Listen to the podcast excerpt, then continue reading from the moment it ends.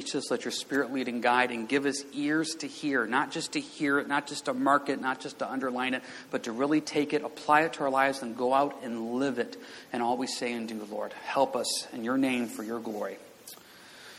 All righty, 1 John 2, continuing our study here through 1 John. Lord willing, time willing, I'm going to do verses 3 through 11 tonight here, 1 John chapter 2. And I'm going to read all of it, and I'm going to come back and talk about this because there's some deep stuff going on here. 1 John chapter 2, verse 3, it says, "Now by this we know that we know him, if we keep his commandments. He who says, 'I know him,' and does not keep his commandments is a liar, and the truth is not in him. Whoever keeps his word, truly the love of God is perfected in him. By this we know that we are in him. He who says he abides in him ought to himself also to walk just as he walked. Brethren, I write no new commandment to you, but an old commandment which you have had from the beginning. The old commandment is the word which you have heard from the beginning. Again, a new commandment I write to you, which thing is true in him and in you, because the darkness is passing away and the true light is already shining. He who says he is in the light and hates his brother is in darkness until now. He who loves his brother abides in the light, and there is no cause for stumbling in him. But he who hates his brother is in darkness and walks in darkness and does not know where he is going, because the darkness has blinded his eyes." 1 John is a very straightforward book. And part of the reason why we're going through 1 John, if you remember from our first study in 1 John a few weeks ago, we talked about the statements of John says, "The reason I am writing you." And one of the reasons is, if you look at 1 John 2, verse 1, "My little children, these things I write to you so that you may not sin." And there's these reasons why John is writing. And I told you one of the great things about 1 John is 1 John is a book of assurance. When you read through 1 John, he makes it abundantly clear this is what Christianity looks like. This is how it lives out. This is what it's supposed to be. I tell you, you'll go to a lot of churches, and there's a lot of churches where the pastor teaches from the Bible. But you want to be the church that teaches the Bible. There's a big difference between teaching from the Bible and teaching the Bible. And when you teach the Bible, you really start realizing what is asked of us as Christians. This is why Jesus made it abundantly clear in the Gospels. If you choose to follow me, this is what I'm expecting. And how do you sum up what Jesus was expecting if you want to follow him? Simple. He wants absolutely every aspect of your life. That's what he wants. That's why when you see Philip and Andrew and James and John, all these guys leaving, it says they left their father. They left their nets behind. Matthew, the tax collector, left. Jesus said, "If you call me Lord, then you do the things I ask." Now, the problem with this teaching, because if you read what I'm reading right here, verse 4, if you say you know him and you don't keep his commandments, you're a liar. Truth's not in you. Verse 6, "He who says he abides in him ought to also himself also walk just as he walked." Careful, it's going to start turning into a works-based relationship. How do I know I'm a Christian? Because look at everything I do. So we have to get some balance here at the beginning. It's really important to go to these verses, so keep your hand here in 1 John. We're coming right back to it. But we go with me, please, to Ephesians. Ephesians chapter 2. I think it's important for us as believers to understand salvation. If you weren't with us last week, I highly encourage you, get online, listen to it, grab a copy of the CD. We did the first two verses of 1 John, and we talked about what it meant that Jesus is our advocate. He is our propitiation, a big fancy word. He is our mercy seat. That is Jesus and Christ alone that saves us, nothing else. And you see that here in Ephesians chapter 2. You guys know the verses, but let's look at them. Ephesians 2, please, verse 8. "For by grace you have been saved, through faith, and that not of yourselves. It is the gift of God, not of works, lest anyone should boast." Let me make this abundantly clear. You are saved by grace, which is a Greek word for gift. It's a gift that God gave you through faith. It has nothing to do with you, hence verse 8, not of yourself. It is the gift of God, not of works, lest anyone should boast. I want to make it abundantly clear. There's absolutely nothing you can do to save yourself. If you could do something to save yourself, there was no reason for Jesus Christ to die on the cross. That's why when Christ finished his work on the cross, he said, "It is finished." He didn't say, "To be continued." He didn't say, "I started it for you." No, it is finished. It's complete. And if you study out that phrase, "it is finished," it's a really interesting legal term in the Greek. It's done. It's completed. It's over. Your salvation is through what Jesus did and Christ did alone. And I would, to ad nauseum, will keep repeating that. It's grace. Paul talked about this in Romans. Romans chapter 4, you don't need to turn there, but I just want to read this to you. And this is out of the New Living Translation. I like the way it reads this. It says this. It says, for the scriptures tell us that Abraham believed God, and God counted it to him as righteousness because of his faith. Now, when people work, their wages are not a gift, but something they have earned. Can you imagine that? You get paid because you worked for it. That's what you get paid. When you get to collect your paycheck, it is works that you have earned. But people are counted as righteousness not because of their work, but because of their faith in God who forgives sinners. You're not made right. That's what righteousness means. It's just a fancy word. You are not made right by anything you do. It's a gift. You have not earned it. You can't deserve it. You can't. So when we lay this foundation that it's by grace we have been saved, there's nothing I can do to save myself, it's all Jesus Christ, all of a sudden I get to these passages in 1 John chapter 2 then, where it's telling me, well, if I'm a believer, I do these things. So, Mom, let's go to the book of James, please. James chapter 2. Just head to the left a few books. James 2. So we just established the fact that it's by grace we have been saved through faith, not of works. It's a gift of God. There's nothing we can do. Paul said in Romans, it's a gift. You can't earn righteousness. But then you get to James chapter 2, and you read verse 14. What does it profit, my brethren, if someone says he has faith but does not have works? Can faith save him? If a brother or sister is naked and destitute of daily food, and one of you says to them, depart in peace, be warmed and filled, but you do not give them the things which are needed for their body, what does it profit? Thus also faith by itself, if it does not have works, is dead. But someone will say, you have faith and I have works. Show me your faith without your works, and I will show you my faith by my works. Please remember 18.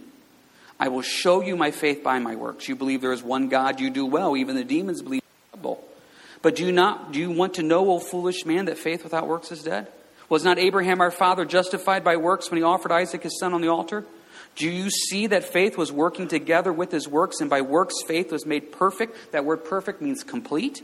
And the scripture was fulfilled which says, Abraham believed God and it was accounted to him for righteousness, and he was called the friend of God. Did you catch in verse 23, James uses that same verse, Paul uses that same verse. Verse 24, you see then that a man is justified by works, not only by faith alone. Likewise was not Rahab the harlot also justified by works when she received the messengers and sent them out another way? For as the body without the spirit is dead, faith without works is dead also. If you study out church history, you'll find out that there is numerous people that truly believed in grace and saved by grace alone, that this passage in James chapter 2 so completely, utterly frustrated them. Because you could take this passage and say, hey, James, you need works to be saved. I just read it right there. Faith without works is dead. Now, someone's going to say, well, no, I just read Paul. Paul just told me no works can save me in any way whatsoever. Yeah, but James, and if you read 1 John, it says this. How do we bring all this together? Both Paul and James are quoted the same verse in verse 23. Paul quotes it and says, Abraham believed and therefore he was saved. So just believe and you're saved. James quotes the same verse and says, Abraham believed and it was accounted to him for righteousness. So therefore his works showed that he was saved. How do we tie this in together? How do we teach the idea that you're saved by faith and grace alone, but yet works are a part of it? I just want to lay this out for you. If you come up to me and say, hey, I'm not saved. Then you come up to me and say, hey, I am saved. But your life never changes in any way whatsoever. What exactly did Jesus save you from? Because if you're acting the exact same way before you got saved that you're acting now, don't we have to stop and say a little bit of, well, what exactly did you get saved from? See, when someone gets saved, their life changes. Now, I'm not saying works saves them. I'm saying that the saved works, the changed works, the external will change because of what happened in the internal. It will. If there is no external change, what exactly did you get saved from? That's what James is trying to say. That's what 1 John is trying to say. And so Paul says you're saved by grace alone. James says, amen. And since you've been saved by grace alone, your works will now be different. And now 1 John comes in and says, yeah, I can look at your life and see your changed life in Christ and say you're growing deeper in the Lord. We have marks on our wall, like I'm assuming most of you do with our kids, and we mark their height. Okay? And as we mark their height twice a year, we mark it at the beginning of the school year and we mark it in the spring, about 6 months apart. And we go back and we've done this for years. Dawn has told me abundantly clear, if there's ever a house fire, I need to go get that piece of drywall. So I will die undoing drywall screws to save this. It's a beautiful picture of what? Progress. Wouldn't you like to have that a little spiritually as well? That you look back and say, wow, I've grown in the Lord. I didn't get saved more. I'm already saved. It's finished. But Lord, I'm becoming more and more like Jesus. And so what you have here in 1 John chapter 2, it's a test. If you remember your high school science, it's a litmus test.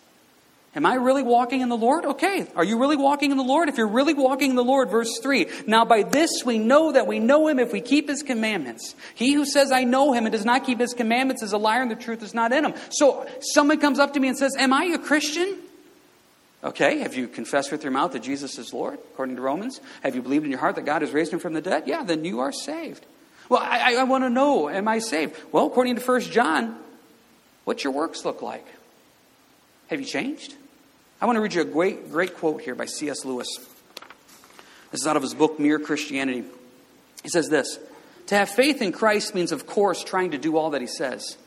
There would be no sense in saying you trusted a person if you would not take his advice. Thus, if you have really handed yourself over to Jesus, it must follow that you're trying to obey him. But trying in a new way, a less worried way, not doing the things in order to be saved, but because he has begun to save you already. Not hoping to get to heaven as a reward for your actions, but inevitably wanting to act in a certain way because a first faint glim of heaven is already inside of you. He says you're not doing it to get saved, you're doing it because you are saved. And that's what 1 John is asking. So if you're here tonight, you are now under review. And this is not something to be scared of. This is not something to be worried about. Paul says at the end of Corinthians, he says, test yourself. See if in your faith. See where you're at. When you go through this tonight with me in 1 John, ask yourself, okay, am I doing these things? Because as a born-again believer in Christ, these are the things that I will be doing. Now, one last little bookend on this before we get into it. Go with me now to Matthew 7, please.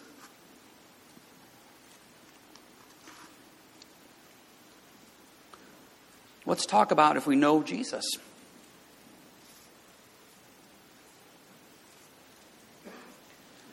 What's it mean to know him? I mean, does it mean just to know who he is, that he existed? Does it mean to know him in a deep personal way? Does it mean to have knowledge of him? What's it mean to know him? Matthew 7, please. Start in verse 15 with me. Beware of false prophets who come to you in sheep's clothing, but inwardly they are ravenous wolves. You will know them by their fruits. Do men gather grapes from thorn bushes or figs from thistles? Even so, every good tree bears good fruit, but a bad tree bears bad fruit.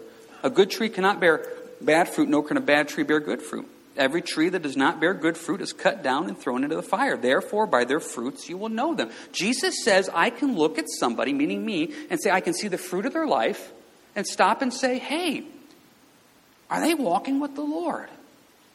That's not judging. It's not like getting real deep. It's like, I can see evidence in your life of you growing in the Lord. Paul wrote to Timothy, he says, let your progress be evident to all. People should be able to stop and say, hey, I see how you've changed. You speak differently than what you did. You're talking more about what you're in the Word and how you're reading. You know, I just see different. You're talking about going out there and sharing your faith. You look different. You act different. You dress different. It's just, you're different. Verse 21, same chapter. Not everyone who says to me, Lord, Lord, shall enter the kingdom of heaven, but he who does the will of my Father in heaven. Many will say to me in that day, Lord, Lord, have we not prophesied in your name, cast out demons in your name, done many wonders in your name? And then I will declare to them, I never knew you. Depart from me, you who practice lawlessness. Well, now we got this passage. These guys had a pretty good spiritual resume. Prophesied in the name of Jesus, 22. Cast out demons in the name of Jesus. Did wonders. And Jesus says in verse 23, I never knew you. But then he just said in 15 through 20, therefore by their fruits you will know them. And verse 16, you will know them by their fruits. And now it gets kind of confusing here, doesn't it? This is where the Greek language is really quite deep compared to our English language. Because there's different words being used here. If you remember, I said, let's talk about the word know, knowing Jesus. Like you know him, like you know him deeply, personally as your Savior. You know him as a historical figure. You know him in the sense of, yeah, I've heard of him. We'll use the same word for each definition. The Greek doesn't do that. See, if you look back in 16 and 20, that's a different no than in 23, that's a different no. See, in 16 and 20, it's saying this. When it says that by your fruit you will know them, that means it says by your fruit you will know them well. You will understand them. I will look at them and say, I understand them because I've watched their life and I can see that Jesus Christ is important to them.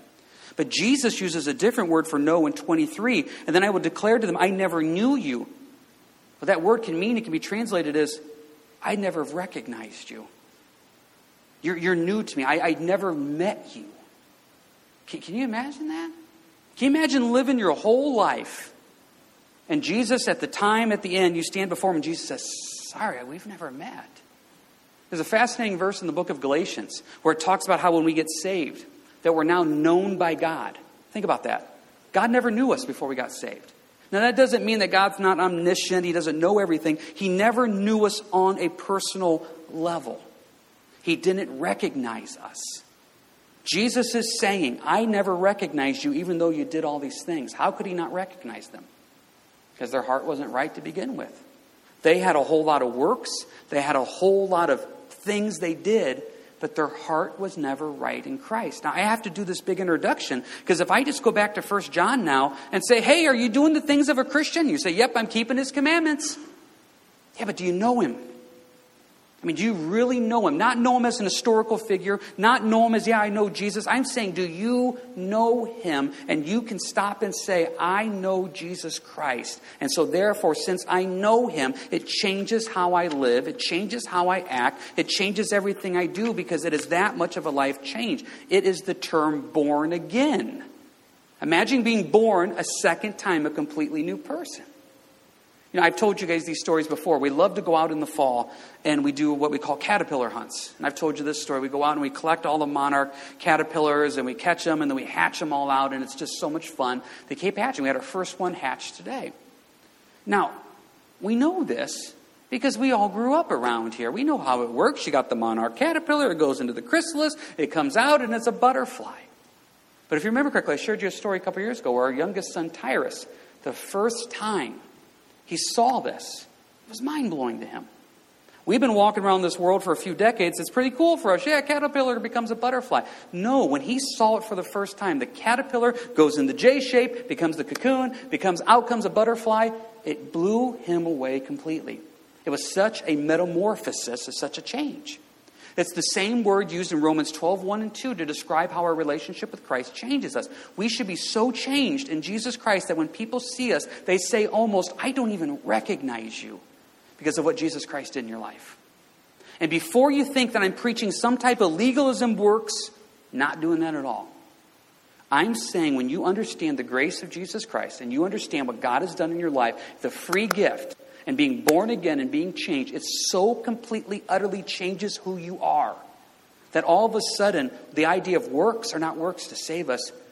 This is just the natural reaction to the supernatural change that happened in my heart. Lord, I just want to go out and do things for you. I'm not doing things for you because to save me. I'm not doing things for you to prove that I'm saved. I'm doing things because I've been so changed in Jesus Christ. And it concerns me. It concerns me sometimes when I hear a gospel message preached that I think is watered down. And it's just this idea of, do you believe in God? Amen, you're saved. I'll see you in heaven.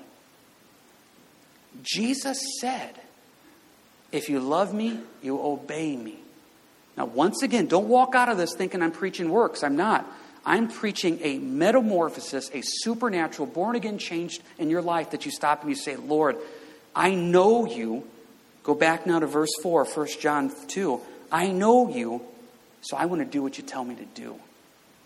How can we call him Lord and not do what he asks? Now, once again, before you think that this is too difficult, please remember how Jesus summed up what he wanted you to do in Matthew 5:48. He said, be perfect as your heavenly Father is perfect. Jesus set the bar pretty high. He says, I'm looking for one thing, guys, perfection. I can't do perfection. Jesus goes, I know, that's why I died on the cross. I took care of it for you. My righteousness made you righteous. My perfection made you perfect. And the only natural reaction to the supernatural change is for you to say, I want to go out and live for you now, Lord. Not to earn my salvation, not to prove my salvation, but faith without works is dead. Lord, I want to do it. I want to get out there. So that's what we see now in 1 John. Go back to 1 John 2, verse 3. Now, by this, we know that we know him. Now, which know are we talking about? There's three different knows in the Greek. This is the know to say, I recognize him. I know him. I've met him. By this, we know that we know him. This, I know that I know Jesus Christ. I recognize him. I've met him. Why? Because verse 3, I keep his commandments. Because I do it. I want to do it. Please jump ahead to 1 John 5. Verse 2. By this we know that we love the children of God when we love God and keep his commandments. For this is the love of God, that we keep his commandments. And his commandments are not burdensome. Now, we're not to 1 John 5 yet. That's a whole other teaching, because sometimes I feel the commandments of God are burdensome. But I stop and I say, yeah, I want to do what's right because I love you, Jesus. I want to do what's right because I just care for you. I mean, anybody that's been married for a while, you know that you do things for your spouse that you really don't want to do. And you do it because you love them. You're not doing it for someone else's spouse, I sure hope. You're doing it for yours. You do things for your kids because you love them. Because you have a relationship with them. There's sacrifices I've made for Dawn. There's sacrifices I've made for my children. I'm not going to make that sacrifice for another woman. She's not my wife. I'm not going to make those sacrifices for other kids. They're not my kids. There's a relationship I have with them. And so the problem is, if you look at the commandments of God and you say, I don't want to. James is asking you, Paul's asking you, and John's asking you, are you really saved then? Because obedience shows the changed heart. By this we know that we know him, if we keep his commandments. He who says, I know him, does not keep his commandments, is a liar, and the truth is not in him. That's a harsh teaching, but it's an honest teaching. If someone claims to be a Christian and they're not walking it out, John says you need to stop and ask yourself, is the truth really in you? Now, does this mean that every time I sin and stumble, I have to stop and say, oh, man, am I saved? No, don't take it that far. That's a lie from the pit of hell. Please take a look at David in the Old Testament. David that committed murder. David that committed adultery. David that covered it up. He's also known as the man after God's own heart. I was just reading through the Gospels, and I'm looking at Peter denying Jesus left and right. Then I see Peter in the book of Acts have to be corrected. I see Peter going through this. Peter gave up and went back fishing. You're still a child of God. There's times where my kids have done stuff that are not good. They're still my kids, and I love them. There's times I've been a real bum of a husband, and Dawn still loves me. Perfect love casts out fear, the Bible says. But we're asking here, if we go back to the original point we said, when we look at the height marks on the wall of our kids growing older, do we see progress? And I'm asking you, if there's not spiritual progress going on in your life, if there's not biblical obedience going on in your life, I'm asking you to honestly ask yourself, what's my relationship with Jesus Christ look like? Verse 4, he who says, I know him, and does not keep his commandments is a liar, and the truth is not in him. But whoever keeps his word, truly the love of God is perfected. It means made complete in him. By this we know that we are in him. How do I know that I'm in Jesus? Because I want to obey him. Doesn't mean I'm perfect. Doesn't mean I got it all figured out. But Lord, I want to obey you. Obedience shows a relationship. There's a great quote here by James Montgomery Boyce that says this. The point here is that the one who knows God will increasingly lead a righteous life. For God is righteous. It does not mean that he will be sinless. John has already shown that anyone who claims this is lying. It simply means that he'll be moving in a direction marked out by the righteousness of God. If he does not do this, if he is not increasingly dissatisfied with and distressed by sin, he's not God's child. That's a straightforward point, but that's exactly what John says. He goes even one step further. 6, he who says he abides in him, lives in him, ought himself also to walk just as he walked. That's even deeper. Okay, so if I'm really a follower of you, I'm supposed to be living it out, continually living it out. That's what the word abide means. You know, John uses that word abide in John 15, where he stops and he says, abide in me and I in you. And he says there's supposed to be a closeness, there's supposed to be a relationship, and I live for Christ in all that I do. And so therefore it now affects how I walk, verse 6. It affects how I live. It's not just mere lip service. It's not me just acknowledging the idea that there's a Jesus and a God, and I like the whole Christian buffet of, I love the idea of heaven, I love the idea of the forgiveness of sins, I love the idea of grace and mercy, but the idea of going out and living a life for Him, nah, I kind of leave that on the table. John's speaking pretty straightforwardly right here. And this is why I wanted to start out with Ephesians 2, 8, and 9. Because right now at this point, all of us are probably thinking, oh, I hope I'm in. By grace you have been saved, through faith, not of works, lest any man should boast. You're saved because of what Christ did on the cross for you. You're saved because of Jesus' love, grace, and mercy. Never, ever forget that. And since we have been saved, it changes how we live. And that's what John is trying to tell us right here. It changes how we live. And that's something we all need to stop every now and then and do some self-examination and say, am I doing this? Am I living it out? Okay, if I'm not living it out, Lord, reveal it to me. Show it to me. Convict me. Rebuke me. Correct me. And I will repent. I will forsake. And I'll move forward in you. Now, before we get on to the other stuff here, anybody got any quick questions, comments about any of this here before we move on? I want to make this as clear. Last thing I want is for someone to leave tonight thinking I'm preaching some type of works-based thing. It's grace, guys. Never forget the beauty of grace. Alrighty, see what happens next. Verse 7. Brethren, I write no new commandment to you, but an old commandment which you have had from the beginning. The old commandment is the word which you have heard from the beginning. Again, a new commandment I write to you, which thing is true in him and in you, because the darkness is passing away and the true light is already shining. He now brings up light and darkness, which we'll finish with. But did you catch verse 7 and 8? John, I write no new commandment to you. 8, again, a new commandment I write to you. Okay, you got to figure this out here, John. You know? I got nothing for you new. Oh, I got something new for you. Once again, this is the beauty of understanding the English language versus the other language there. There's different words for new in the Bible. So when you read new in the Bible, it means different things. There's new, which means new. A baby is born. That's new. That is something brand new. There's that term for new. That's not what this is saying right here. This word for new is an interesting word, and it means something new, meaning something fresh. So that's what John is saying. Verse 7, I'm not writing anything new to you. It's old.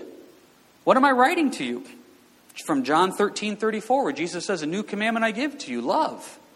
He's now going to start talking about love here, because the question comes up then, how do I know I'm walking in the Lord? What fruit am I supposed to be producing? What works am I supposed to be doing? Doing love. And so Jesus makes it abundantly clear. John 13:34, a new commandment I give to you, that you love one another as I have loved you, that you also love one another. Think about that. That's what He wants from you, is love. Now, we joked a little bit about this on Sunday. If you look at the description that Jesus is looking for compared to what the world describes, Jesus was looking for somebody who's loving, who's meek, who's gentle. That's what He's looking for. Now, from a world perspective, we're looking for somebody rough, tough, and doesn't back down. Jesus goes, no, I want loving, meek, and gentle. And we joked on Sunday, that doesn't sound very complimentary. That if somebody comes up to me and says, what do you think of James? Oh, he's very gentle. He's very meek. He's very loving. Like I said Sunday, it makes me sound like a wuss. But you know, that's what I'm saying. The Bible says loving, gentle, and meek is what we're supposed to be. Jesus says the commandment I give to you is love people. So John is saying in 7, this is not a new commandment. You've heard it from the beginning.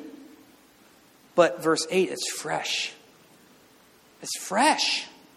And there's something fresh about it. It just invigorates you. It changes you, because all of a sudden you realize, wait a second, every interaction I'm supposed to have with people is based on love. That changes how I do. That means I really shouldn't come home from work and have hatred towards people. I'm supposed to love them. That means I really shouldn't look at my spouse and say, I can't stand him or her. No, I'm supposed to love them. That means that person that cuts you off in traffic, that person that cuts you off in the line, the person that does this or that, that it's so easy to allow hate to come up. No, the fresh commandment is love. Anytime you go down that route mentally, you're walking in darkness. Verse 9, he who says he is in light and hates his brother is in darkness until now.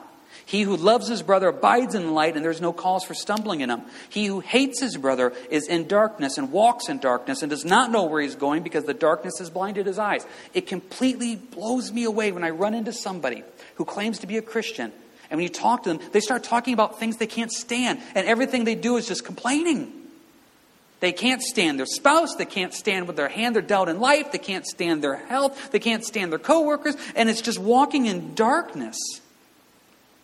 And they can't stand life. Why can't they stand life? Verse 11, they don't even know where they're going because the darkness has blinded his eyes.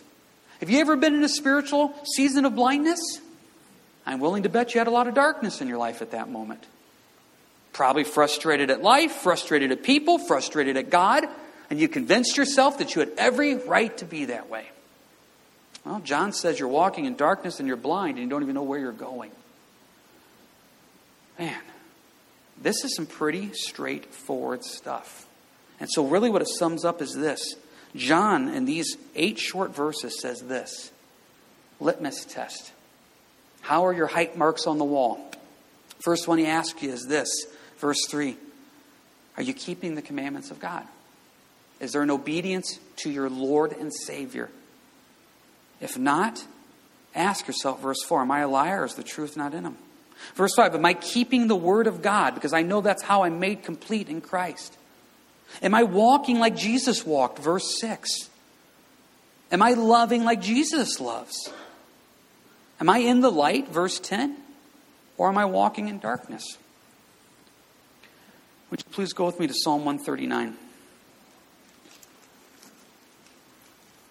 The beauty of going verse by verse through the Bible is sometimes you run across passages like this in 1 John, where typically, normally, you wouldn't teach this type of stuff. But it needs to be taught every now and then. It needs to be taught to understand what a relationship with Christ is. Now, I'm going to say again, probably for the 50th time tonight, Ephesians 2:8-9. For by grace you have been saved through faith. It is not of yourself. It's a gift of God, not by works, lest any man should boast. But I'm also going to tell you what James said in James chapter 2. Show me your faith by your works. I'm going to tell you what Paul said in Corinthians, where he says, test yourself, see if Christ is in you. I'm going to tell you what John said in 1 John chapter 2. He says, if you know him, obey him. So let's have an honest time of reflection and prayer here. Take a look at Psalm 139, 23 and 24. Search me, O God. Know my heart. Try me. Know my anxieties. See if there's any wicked way in me and lead me in the way everlasting. Ask him. Lord, I'm claiming I know you. If you're here on Wednesday night, I mean, I know the food was good tonight, but seriously, you're here, I think, to learn about Jesus. I hope. Maybe you're just here for the food. I don't know. But the point is you're here. You have a desire, I hope, to grow and go deeper. You're giving up an evening. I applaud you for that. And so if you're here because you are willing to ask and say, Lord, I want to grow, I'm also asking you to do this. Have an honest time of prayer with him right now and say, Lord, search me and know my heart. Try me. Know my anxieties. See if there's any wicked way in me and lead me in the way everlasting. It's time to say, Lord, do I really know you? And if I do know you, then Lord, am I living it out? Not just talking about it, but am I living it out? Because I want to go out there and to be crazy for you. The world is full of Christians that will keep a seat warm on a Sunday. And there's no problem about that. But we don't have a lot of Christians that are willing to get off the seats and say, hey, let's go change the world for Jesus Christ. There's a darkness out in that world. And as we go in that world, we get to explain light to them. And say, let me shine the light of Christ in your life. And you can choose to accept it or reject it. That's your call. But I want to shine the light into everybody I run into. I want to encourage my wife. I want to encourage my kids. I want to set the example. Lord, I want to go out and do it. And I'm not doing it to earn my salvation. I'm not doing it to make sure I'm saved. And I'm not doing it to earn more favor with God. There's nothing I can do to make God love me more than what he loves me right now. I'm just doing it because I love him. And let's go out and live it and all say we do. Now, what I want to do here this evening to kind of close is something a little different than what we normally do. Are you able to, Marv, go up and do a song? Can you do the Matt Maher song? Yeah. I asked the worship team to come back up, and they're going to do the song, Lord, I Need You. Now, they're going to just play for a while, and you guys let the Spirit lead when it comes to that. If you got something where you search and you try and you say, Lord, there's iniquity in my heart, I just encourage you. You can do it from your seat. That's fine. you could come up here and we could pray with you. You can come up here and you can just pray by yourself right here in front of the stage if you want. Just, Lord, it's all yours. You can also stop and say, it's time for me to go. That's between you and the Lord. But I just want to give you that opportunity. And I believe it's important to stop every now and then and have these times where we say, Lord, search us and try us. See if there's any iniquity in us. Maybe you want prayer. If you want prayer, you come up and grab me and I'll pray with you. If you just want to come up on your own and pray, come up on your own. If you just want to stay back in your seats, you stay back in your seats. If you got to get going, you get up and get going. We're just going to let the Spirit lead here. We're going to let them lead us out in some worship. And as they do that, we're just going to be available for prayer and whatever the Lord has in store. So let's just open our hearts right now. Lord, as we just come to you now, search us and try us. See if there's any iniquity in us. Lead us in the way of everlasting. Lord, we're only righteous through you. We're only perfect through you. We're only made right in you. Help us to never fight for our salvation, have to work for our salvation. It's just you. But Lord, if there's something in us, if there's a darkness in us right now that we're not in the light, we want to confess that to you. We want to give that to you. We want to be the body of Christ that is wanting to live for you in all that we say and do. So Lord, search us, try us. See if there's any iniquity in us. Lead us in the way of everlasting. And let this be a time of worship to you, Lord, and prayer to you. If you need to go, go ahead and go. If you want to come up and pray on your own, you can. Come up and pray with me, whatever you want. So, lead us out in some worship, Marv.